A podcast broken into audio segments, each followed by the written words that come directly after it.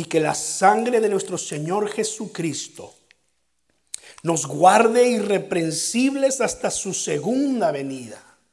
Cuando Él prometió que comería nuevamente, que tomaría nuevamente con nosotros esta cena, pero esta vez sería con un vino nuevo, un vino celestial. ¿Cómo será eso? No lo sé, pero Señor, ayúdame a esperarte con todo mi corazón y, y viviendo la vida que te agrada. En el nombre de Jesús. Amén. Amén. Gracias a Dios por este momento sublime de acercarnos a su presencia a través de la cena del Señor. Te voy a invitar a estar en, las escrituras, en eh, eh, la carta del apóstol Pablo a los romanos. Hoy vamos a hablar de eh, vergüenza, hoy vamos a hablar de bombas, hoy vamos a hablar de el evangelio. Hay cosas que avergüenzan. No sé tú, pero yo debo confesar que en ocasiones me he avergonzado de ciertas cosas, sobre todo cuando cuando meto la pata. Me he avergonzado y cuando he tenido que decir, perdón, lo siento, me equivoqué, fui yo. Debo confesar que en ocasiones me he avergonzado incluso del Señor. Hay circunstancias en las que mi decisión final, mi eh, eh, reacción, porque eso es lo que sucede, mi, proceder es de agacharme un poco y decir mm, que no me vean, que no me vean. Y termino pidiéndole perdón al Señor, porque sé lo, delicado que es avergonzarse del Señor. Yo no sé si tú te puedes eh, relacionar con esto, no sé si, si te identificas conmigo, pero hay circunstancias que en ocasiones nos hacen pasar vergüenza. Un adolescente se avergüenza muchas veces del abrazo de sus padres cuando está en público, ¿sí o no, hijo? ¿verdad? No, mi hijo no se deja que yo lo abrace o le dé un beso si está en la fila de los de, en la escuela para, para dejarlo allí. E incluso no quiere ni que le hable. Y si yo tengo música, me cierra las ventanas para que no se escuche la música allá afuera, porque mi música muchas veces está en español. Llegó el día en que mi hijo me dijo, no me hables en español. Yo dije, ok, está bien. Entonces le empecé a hablar en inglés y me queda viendo. No, tampoco me hables en inglés porque no se oye bien. Amo a mi hijo como es. Y sé que eso es normal en esa edad porque yo recuerdo perfectamente avergonzarme de mis padres a esa edad. Yo crecí sin un padre y me inventé un papá. Como todos, todos mis amigos tenían a su papá, ya después descubrí, ya por allá del tercero de secundaria, descubrí que no todos mis amigos tenían a su papá, ¿verdad? Pero al empezar la secundaria yo me avergonzaba porque todo el mundo tenía a su papá, así que yo me inventé mi papá. Yo dije, mi papá está en otra ciudad trabajando porque él es muy importante. Mentira, yo no tenía papá, ni mucho menos trabajaba en otro lugar. Sí había sido importante mi padre, este, pero ya no lo tenía conmigo. Me avergonzaba que, que, la gente pensara que yo no tenía un padre. Wow. El Evangelio puede llegar a ser así de vergonzoso algunas veces, en especial cuando estamos rodeados de personas que abusan de nuestra gentileza.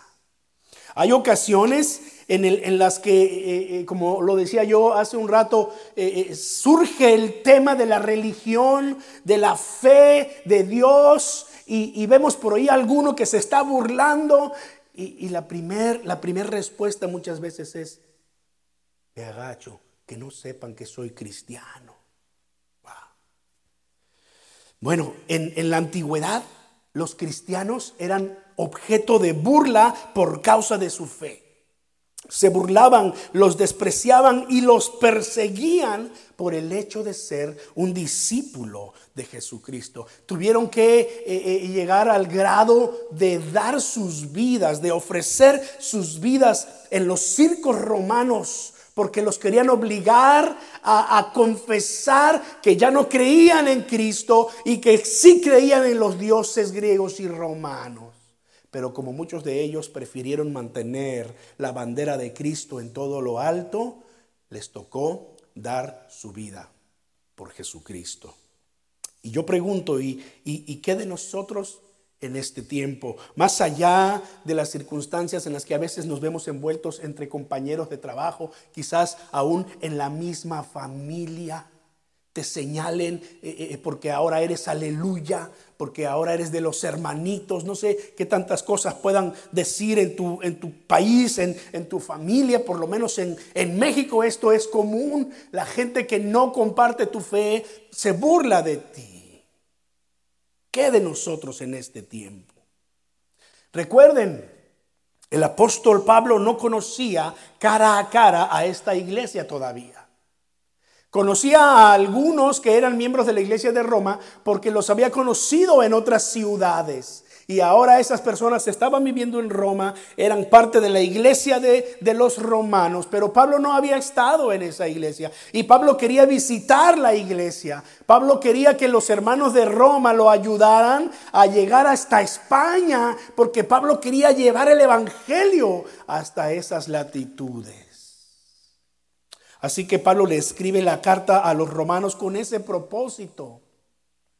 Pero eh, los biblistas coinciden en decirnos que eh, eh, cuando Pablo escribe estos versículos 16 y 17, y luego desarrolla en el capítulo, en el, en el, en el, el resto del capítulo 1, capítulo 2 y hasta el capítulo 11, toda una declaración teológica, doctrinal, excelencia de enseñanza respecto a la salvación en Jesucristo, con el propósito de que la iglesia de Roma supiera que, que él creía en el Evangelio de Jesucristo, cuál era el Evangelio que él predicaba y no hubiera ninguna duda de recibirlo y ayudarlo a llegar hasta España.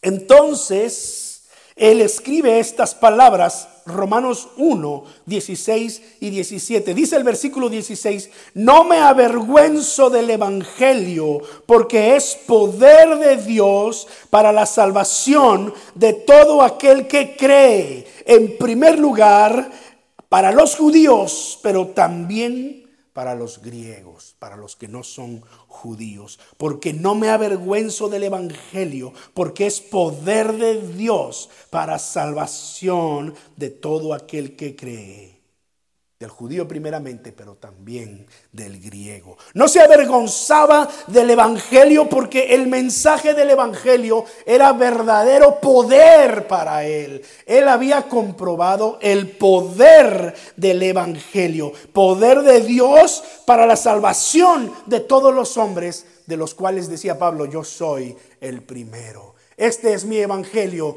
No me avergüenzo de este evangelio porque es poder de Dios para salvación de todos los pecadores de los cuales yo soy el primero. Pablo no se presentaba en las iglesias diciendo, ¡eh, ustedes bola de pecadores! Cristo murió por ustedes. Pablo llegaba diciendo, Cristo murió por todos los pecadores de los cuales yo soy el primero. Por eso no me avergüenzo del evangelio. No me avergüenzo del Evangelio, seguía diciendo Pablo en el versículo 17, porque el Evangelio me ha revelado la justicia de Dios. Dice allí, porque en el Evangelio se revela la justicia de Dios, que de principio a fin es por medio de la fe. Es de la fe y para fe, como está escrito, el justo por la fe vivirá. Wow. ¿Qué está haciendo el apóstol Pablo aquí? Bueno, en términos sencillos está haciendo presentación del evangelio que él predica. Primero dice, no me avergüenzo de este evangelio porque es poder de Dios. He comprobado ese poder. He llegado a las iglesias y orando enfermos han sanado y endemoniados han sido libertados y han ocurrido toda una serie de, de, milagros porque este evangelio es poder y el mayor de los milagros es la salvación de todos los hombres. No solo para el judío, también para los griegos, romanos y también para los hispanos. No me avergüenzo de este evangelio pero también creo que este Evangelio me ha revelado la justicia de Dios. Ahora, Pablo va a mencionar varios términos aquí que, que requieren que usted y yo nos detengamos con mucha calma a estudiarlos. Son dignos de, de estudiar en, uno de los, en una de las universidades bíblicas más importantes del mundo y, seguramente le dedicarían tan solamente a, a estas palabras que están en estos dos versículos todo un año completo en esa universidad y aún así se quedarían como que con ganas de seguir explicando y aprendiendo porque es tan amplio, hermanos, que a Pablo le tomó 11 capítulos desarrollar estos dos, estos dos versículos que están aquí. No es mi intención tardarme tanto en esta mañana, pero sí es mi intención tomar algunas de estas palabras e irle encontrando significado para nuestra vida.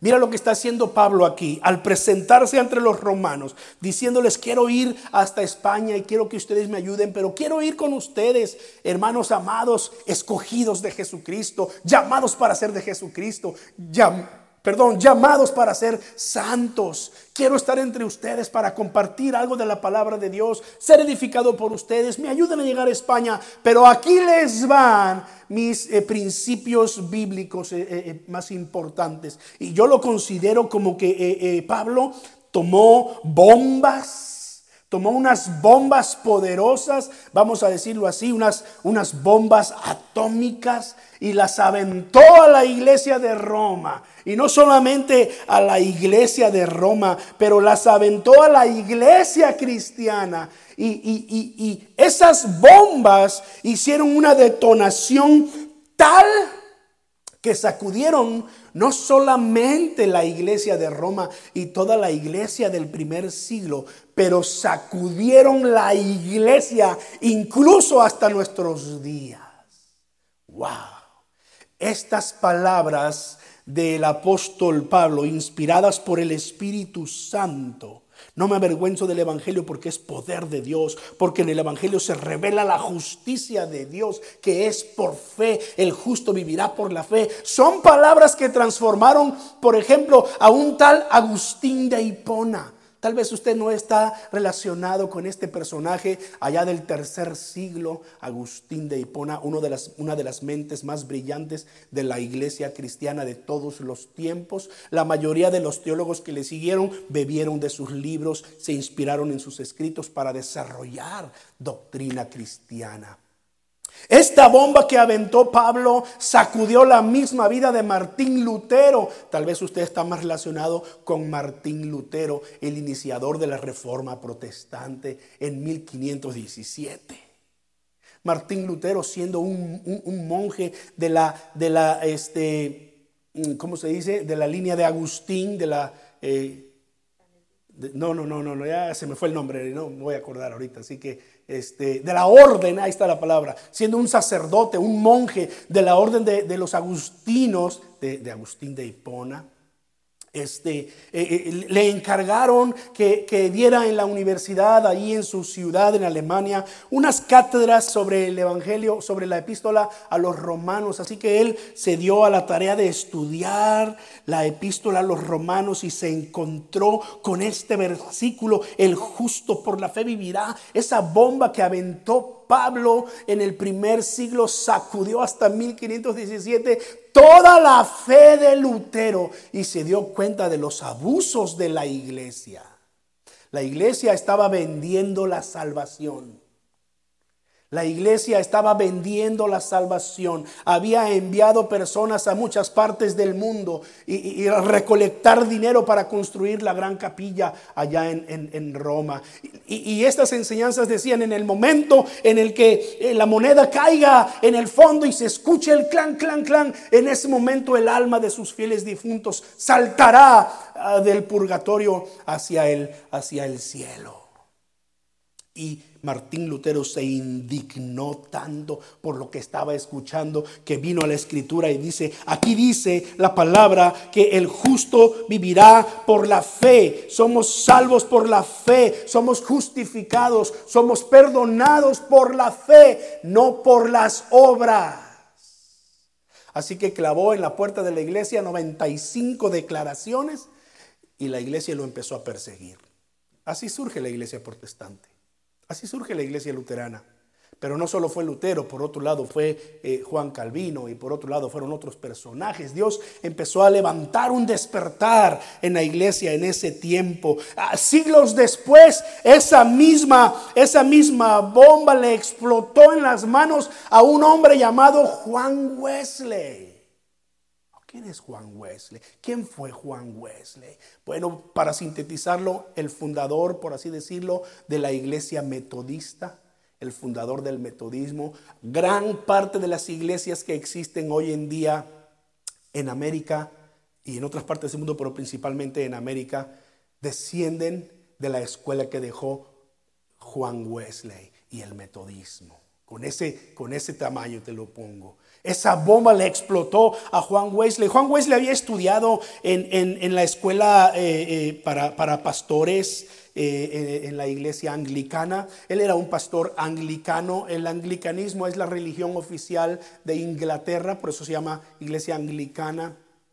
El papá de Juan Wesley era pastor también de la iglesia anglicana. Un hermano de Juan Wesley también era pastor de la iglesia anglicana. Pero ellos vivían de una manera fría, mecánica, realizando los servicios, haciendo lo que se tenía que hacer. No había, no había realmente nada que, que pudiera Juan Wesley decir, tengo la certeza que, Cristo vive en mi corazón, que Él ha perdonado mis pecados. Y su experiencia fue que viajando como misionero de Inglaterra hacia América para predicarle a las tribus indígenas, en medio del camino se desató, una gran tormenta. Y, Juan Wesley dice en su, en su biografía, en su autobiografía, que él estaba tan asustado que tenía miedo de perder la vida y no estaba seguro de a dónde iría su alma. Pero él vio allá a lo lejos en el mismo barco a un grupo de hombres que estaban cantando y orando con una paz en su corazón. Se acercó con ellos y les preguntó, ¿qué es lo que está pasando aquí? ¿Por qué, ¿Por qué ustedes están tan tranquilos? Y este hombre le dice, si tú te murieras hoy, ¿tienes la seguridad de que irías al cielo? Juan Wesley no supo responder. ¿Tú tienes la plena certeza de que Cristo perdonó tus pecados y vive en tu corazón? Y Juan Wesley era la, primera vez que alguien le preguntaba eso. Oye, él pasó cuatro años o más en la universidad eh, de, pastores del anglicanismo y ya era un pastor anglicano. pero, ¿qué es eso de aceptar a Cristo? ¿Qué es eso de que si muero estoy seguro que voy al cielo? ¿De qué se trata? Esas palabras acudieron a, a, Juan Wesley.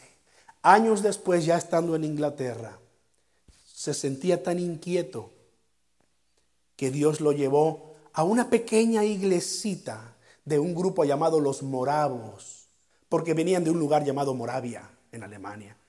Eh, y era un grupo de creyentes que habían eh, eh, crecido bajo la luz de Martín Lutero. Y cuando Juan Wesley entró a esa iglesita, el pastor estaba leyendo la introducción de la introducción de Martín Lutero a la epístola de los romanos. Y, estaba citando precisamente esto, el justo por la fe vivirá. Y en ese momento se le cayeron la venda de los ojos a Juan Wesley y su corazón fue transformado. En ese momento él entregó su vida a Jesucristo y tuvo la certeza de su salvación. Si en ese momento le hubieran hecho la pregunta, ¿estás seguro que si hoy mueres vas al cielo? Él en este momento hubiera dicho, sí, Ahora estoy seguro porque he recibido a Cristo en mi corazón, porque es por la fe y no por las obras. Bombas que han sacudido la iglesia. Ahora, el resto de eh, la epístola a los romanos, desde el capítulo 1 hasta el 11, hermanos, son un desarrollo doctrinal de, estas, de estos dos versículos. A su tiempo los vamos a ir nosotros eh, eh, estudiando eh, y, absorbiendo y recibiendo toda la bendición de la palabra del Señor. Déjame eh, eh, platicarte de estas palabras que encontramos en estos versículos que requieren que nosotros pongamos nuestra atención allí y podamos entenderlas. La primera de ellas es evangelio. No me avergüenzo del evangelio. Dice porque es poder de Dios. Otra palabra, poder de Dios para salvación. Eh, quizás tú digas, bueno, yo entiendo esas palabras. Muy bien. Luego dice, a todo aquel que cree. La palabra creer es necesario que nos detengamos allí y la estudiemos. Dice después versículo 17 que en el Evangelio se revela la justicia de Dios. La justicia de Dios es un tema digno de detenernos y considerar en las escrituras ¿A qué se refiere el Señor cuando nos habla de la justicia de Dios? Y luego dice que es de la fe y para fe, porque el justo por la fe vivirá. Palabras importantes. Vamos a ver si en el resto, en los siguientes 15 minutos, vamos, eh, podemos detenernos lo suficiente en cada una de ellas. Aquí está la primera bomba que arroja el apóstol Pablo a la iglesia y que nos sacude hasta este tiempo. Número uno, el Evangelio es poder de Dios para salvación. Pablo decía, no me avergüenzo del Evangelio porque el Evangelio es poder de Dios para salvación. Ahora hay que, hay que notar algunas cosas. Primeramente, Pablo usó la palabra evangelio, que se traduce como buenas noticias. Tú sabes que la palabra evangelio significa buenas noticias. Nosotros vemos noticias todo el tiempo, ¿no es cierto? Las vemos ya sea en las redes sociales, cuidado, no crea todo lo que las redes sociales publican, tampoco lo crea a los, a los noticieros todo lo que dicen, hay que averiguar, hay que leer, hay que investigar diferentes fuentes. Bueno, eso es un extra nada más. Pero vemos noticias, pero la verdad es que la mayor parte de esas noticias que vemos son malas noticias. Malas noticias. Esta semana veíamos esa mala, terrible noticia de lo que pasó en el Capitolio, en, Washington, D.C. ¿Verdad? Tremendo. ¿Cómo es posible que un, que un país que ostenta tener la democracia más justa del mundo y que pelea en otros países por una democracia, de pronto tenga personas que no creen en su democracia? Estamos en crisis, ¿eh? estamos en una crisis tremenda. Y no solamente eso, pero que sean instigados por líderes nacionales para ir y manifestarse y de pronto estas personas no distinguir entre lo que es su derecho a protestar y el delinquir. Tú viste las noticias, malas noticias, malas noticias. Pero Pablo dice, no, déjame hablarte del Evangelio. Son buenas noticias. Todo el Evangelio son buenas noticias. Aquí no hay malas noticias, porque se trata del sacrificio de Jesucristo. El Evangelio habla del sacrificio de Jesucristo. Ahora la humanidad puede ser reconciliada con Dios. Ahora el hombre puede ser perdonado de sus pecados. Ahora la humanidad puede ser transformada en su corazón para que pueda parecerse a Dios. Y lo va a demostrar en los siguientes capítulos. Cómo el pecado ocasionó esa separación del hombre con Dios, pero ahora en Cristo. El sacrificio de Cristo es suficiente para que el ser humano pueda reconciliarse con Dios. Estas son buenas noticias. Y Pablo dice, esta buena noticia es poderosa. Es poder de Dios. Y ahí está la otra palabra, ¿no? Poder de Dios. Pablo, Pablo pudo usar una palabra que era más común usar para poder. La palabra griega energía, de donde viene nuestra palabra energía. ¿Verdad? Cuando tú tienes mucha energía, eres una persona que andas para todos lados, no puedes estar sentado, ya estás limpiando aquí, ya estás limpiando. Tienes mucha energía. Hasta te dicen que te pareces al conejito de, de las baterías esas del comercial de televisión. ¿No es cierto? Energía. Eso es. Pero el problema con la palabra energía es que enfatiza el poder y la fuerza humana.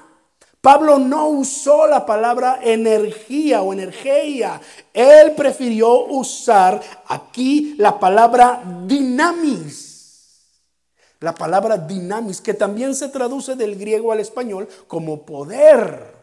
Pero la palabra dinamis, de donde viene la palabra dinámico, una persona dinámica también, ¿verdad? Se identifica como alguien que siempre está haciendo algo y no se puede estar quieto una persona dinámica. Pero hay otra palabra en nuestro español que tiene la misma raíz griega, la palabra dinamita. La palabra dinamita que todavía se sigue utilizando para derribar grandes edificios en medio de la ciudad. Uno dice, ¿cómo van a hacer una explosión y que no se afecten las demás construcciones? Pues bueno, imagínate, la dinamita controlada, ¿no? No sé si te ha tocado ver, por lo menos en la televisión, ¿no? Grandes edificios. Solamente se levanta el polvo y los edificios alrededor se ensucian, pero eso es todo el poder de la dinamita. Ahora, Pablo dice, e, el Evangelio es poder y, utiliza la palabra dinamis, dinamita, es el poder de Dios. Y la diferencia entre esas dos palabras es que si energía enfatiza el poder y la fuerza humana, dinamis enfatiza el origen de esa fuerza, es decir, un poder superior, el poder de Dios mismo. El Evangelio es el poder del mismo Dios para la salvación de todos los hombres. Y ese es el mensaje que daba a conocer a través de las buenas noticias, a través del Evangelio. El Evangelio es la dinamita de Dios para destruir el pecado en todas sus formas. En tercer lugar, en ese versículo, el Evangelio es poder de Dios para salvación, encontramos la palabra salvación. La palabra salvación literalmente significa liberación. Y no solamente liberación eh, de un rescate de algo negativo que pueda haber dentro de ti o de un dominio que pueda estarte oprimiendo, pero también en el sentido positivo de otorgarte existencia eterna. La salvación incluye tanto el perdón de nuestros pecados, la limpieza de nuestro corazón, pero también la transformación de nuestra vida a fin de que seamos aptos para ir a la presencia de Dios. En un sentido se dice, somos salvos por la palabra de Dios, por la fe, por la obra de Cristo, pero en otro sentido se dice, esa salvación se va a consumar cuando finalmente estemos en el cielo en la presencia de Dios. Cuando estemos allá en su presencia, entonces cantaremos victoria y diremos, ya, ahora sí, nada me puede alejar de mi Dios. Pero mientras estamos aquí, si bien tenemos promesas de que Dios está con nosotros y Dios nos sostiene firmes, sabemos que tenemos que estar luchando contra las fuerzas del enemigo. Sabemos que el enemigo no se va a estar quieto como león rugiente anda buscando a quien devorar y hay quienes se alejan de la manada y son presas fáciles de los leones. ¿No es cierto? Por último, el texto nos presenta, estos versículos nos, nos presentan la palabra fe. Palabra importante. La salvación dada por Dios por medio de nuestro Señor Jesucristo se recibe por fe. Creer es todo lo que necesitas. Creer. Si el Evangelio es la dinamita, la fe es lo que la detona. Si el Evangelio es la dinamita, la fe es la llama que enciende la mecha. Sin fe, dice la escritura en otra parte, es imposible agradar a Dios, porque el que se acerca, eso dice Hebreos 11:6, el que se acerca a Dios debe creer que Dios es y que Él es galardonador de los que le buscan. No es, el creer aquí en la escritura no es un creer intelectual, no es la simple aceptación de un hecho histórico ¿Crees en Jesucristo? Sí, creo en Jesucristo porque la historia lo demuestra. No se trata de eso. Este es un creer más profundo que pasa, sí, por el entendimiento, pero baja al corazón al creer y confesar que lo que Jesucristo hizo en la cruz es suficiente para el perdón de mis pecados y mi salvación. Que no necesito más esa es la fe que el Señor quiere ver. Y esa fe la implanta el mismo Dios en el corazón de aquel que quiere recibirla. El eunuco etíope allá en Hechos eh, capítulo 8, que estaba escuchando las escrituras y, y, empezó a ser convencido por el Señor, dice que llegó a cierta agua y le preguntó a Felipe, ¿qué impide que yo sea bautizado? Y la respuesta de Felipe fue, si crees de todo corazón, bien puedes. Si tú crees, creer es lo que tú necesitas. Juan 3:16 que todos nos sabemos de memoria, porque de tal manera amó Dios al mundo que ha dado a su Hijo unigénito para que todo aquel que en Él cree no se pierda, mas tenga vida eterna. No hay nada que tú puedas hacer para obtener, siquiera para merecer su salvación. Nada que nosotros podamos hacer. Es por fe y para fe, dice el texto, por fe y para fe. Pablo le escribió a los, a los Efesios en el capítulo 2, versículo 9, y les dijo, no por obras, para que nadie se gloríe. Es por la fe y la gracia de nuestro Señor Jesucristo, no por obras. ¿Crees esto? La fe. Aquí está la segunda bomba y termino con esta. Justicia de Dios. La justicia de Dios. Pablo decía, no me avergüenzo de este evangelio, porque el evangelio me ha revelado la justicia de Dios. Qué palabra tan más reveladora la que Pablo ha, compartido aquí, pero al mismo tiempo necesita que eh, la desempaquemos y escarbemos un poquito allí, ¿verdad? Justicia hace referencia a la, a la aplicación del derecho y el pago de lo que a cada uno le corresponde. Si estamos en el banquillo de los acusados, y somos encontrados culpables, seremos condenados y castigados, ¿verdad? Eso es lo que se espera. Eso es justicia. Cuando alguien no recibe lo que merece, decimos, es injusto. Entonces entendemos esa parte de la descripción de la justicia. Dios es justo porque Él pagará a cada uno según sus obras. Dios conoce cada persona. Nosotros vemos lo exterior, pero Dios conoce eh, lo más íntimo de cada persona. Por lo tanto, Dios es un juez justo, la justicia de Dios. Bueno, pero la justicia de Dios revelada en el Evangelio por medio de Jesucristo no es exactamente como la justicia de la que estamos hablando. Porque aunque la justicia de Dios como un atributo de Dios exige rectitud y exige el pago justo por el pecado en este caso, la justicia que viene de Dios y que es otorgada al hombre por medio de Jesucristo es aquella que le otorga el perdón en lugar de esa persona ser castigada y condenada. Mira Filipenses 3:9. Dice allí el apóstol Pablo llegó a, decir estas palabras.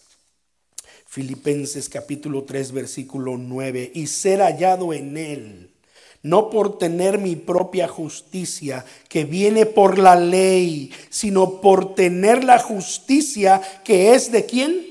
De Dios y que viene por qué? Por la fe la fe en Cristo Jesús. Pablo diciendo esto, no quiero ser hallado en Él por tener mi propia justicia. No hay nada, ya decíamos, que podamos hacer para merecer la salvación. Es por la justicia de Dios por medio de Jesucristo. Y esa justicia eh, viene por la fe. Volviendo al banquillo de los acusados, quería usar mi banquillo, pero tengo allí una computadora y no, no, no puedo. Pero volviendo al banquillo de los acusados, ahí, ahí estoy sentado y, y, he sido declarado culpable porque el juez abrió el libro y se encontró que, con que yo soy pecador. Y allí me señaló todos mis pecados y ahí están los tuyos también. Y cuando tú estás sentado en el banco de los acusados, también el juez te declara culpable. Tienes que pagar, tienes que morir, porque la Biblia dice en, Romanos mismo, más adelante, que la paga del pecado es muerte. Pero la dádiva, el regalo de Dios, es vida eterna. Entonces mi abogado defensor dice, un momento, yo pagaré su deuda. Yo pagaré su deuda. Y ese pago me absuelve a mí de mi condena. Ya no soy más culpable y el juez entonces, en virtud del pago que mi abogado hizo, me declara a mí justo y me dice, ni yo te condeno, vete y no peques más. Mi abogado es Jesucristo, que pagó en la cruz por mis pecados para que yo fuese perdonado, para que yo fuese absuelto y libre de condenación. Colosenses capítulo 2. Colosenses capítulo 2. Ven, ya sé que me estoy pasando un poco del tiempo, pero tenme paciencia. Colosenses capítulo 2 versículos 13 y 14. Antes ustedes estaban muertos en sus pecados. Aún no se habían despojado de su naturaleza pecaminosa, pero ahora Dios les ha dado vida juntamente con Él y les ha perdonado sus pecados ha anulado el acta de los decretos que nos era contraria, que había contra nosotros y que, y que nos era adversa, la quitó de en medio y, dice, la clavó en la cruz. Uh. Hermanos, Él es nuestro abogado y Él ha pagado por nuestros pecados. Esta es la fe que a mí me da vida. Esta es la fe que a mí me sostiene. Es la fe que me levanta. Es la fe que me va a llevar a su presencia. Juan escribió en el capítulo 1 del Evangelio, mas a todos los que le recibieron, a los que creen en su nombre, les ha dado la potestad de ser hechos hijos de Dios. Bombas que sacudieron la iglesia de Roma y la iglesia cristiana de todos los tiempos. Bombas que sacudieron a Agustín, a Martín Lutero, a Juan Wesley y podríamos seguir mencionando personajes históricos si ustedes quieren, pero esta misma bomba ha sacudido nuestra vida y ha bendecido nuestra vida. La pregunta es, ¿y nosotros nos avergonzamos? Del Evangelio. Que el Señor nos ayude a que nos levantemos firmes. Y si cabe la palabra orgullosos de ser hijos de Dios, pues vamos a utilizarla con un eh, sentido positivo, si, si usted quiere. ¿verdad? Pero que Dios nos ayude, hermanos, a no avergonzarnos del Evangelio, porque el Evangelio es poder. Ha transformado tu vida, ha cambiado tu vida. Esa fe es la que te sostiene cada día firme y esa es la fe que te va a abrir las puertas del cielo el día que Jesucristo venga por nosotros. No me avergüenzo del Evangelio porque es poder de Dios para salvación. Amén. ¿Por qué no oramos juntos y le decimos al Señor, mi Dios, creo en tu palabra? Creo en el Evangelio, no me avergüenzo del Evangelio. Ayúdame a levantarlo en alto. Creo en tu palabra. Soy hijo de Dios. Ora conmigo.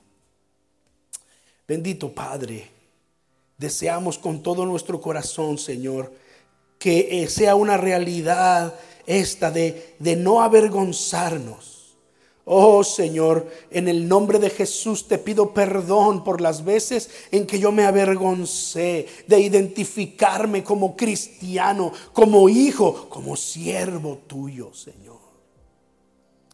Padre, en el nombre de Jesús, gracias, porque tú tienes misericordia y compasión de nosotros, Señor. Y mi oración por tu iglesia, mi Dios, es que tu iglesia pueda tener esta fe firme y no solamente tenerla, pero eh, compartirla con otros. Ayúdanos a compartir con otros lo que tú nos has dado, Señor. Danos las oportunidades de conocer personas, de hablarle a personas acerca de esta fe en la salvación, de este mensaje del Evangelio que es poderoso. Oh Señor, bendice a tu iglesia Bendice a todos aquellos que escuchan esta palabra.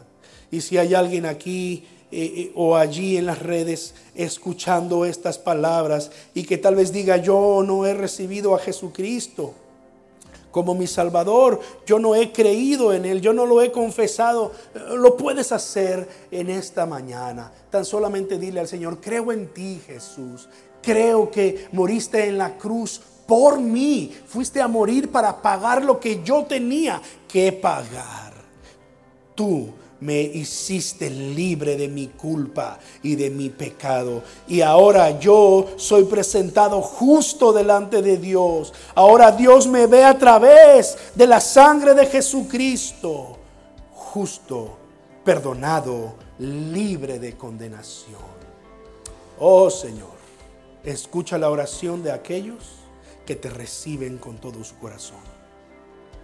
No importa la religión, no importa el estado, la situación, la condición de cada persona, Dios busca un corazón lleno de fe que se acerque a Él con estas palabras. En el nombre de Jesús oramos. Amén. Amén. Que Dios los bendiga y los guarde, hermanos. Que tengan una muy buena semana y cuídense, por favor.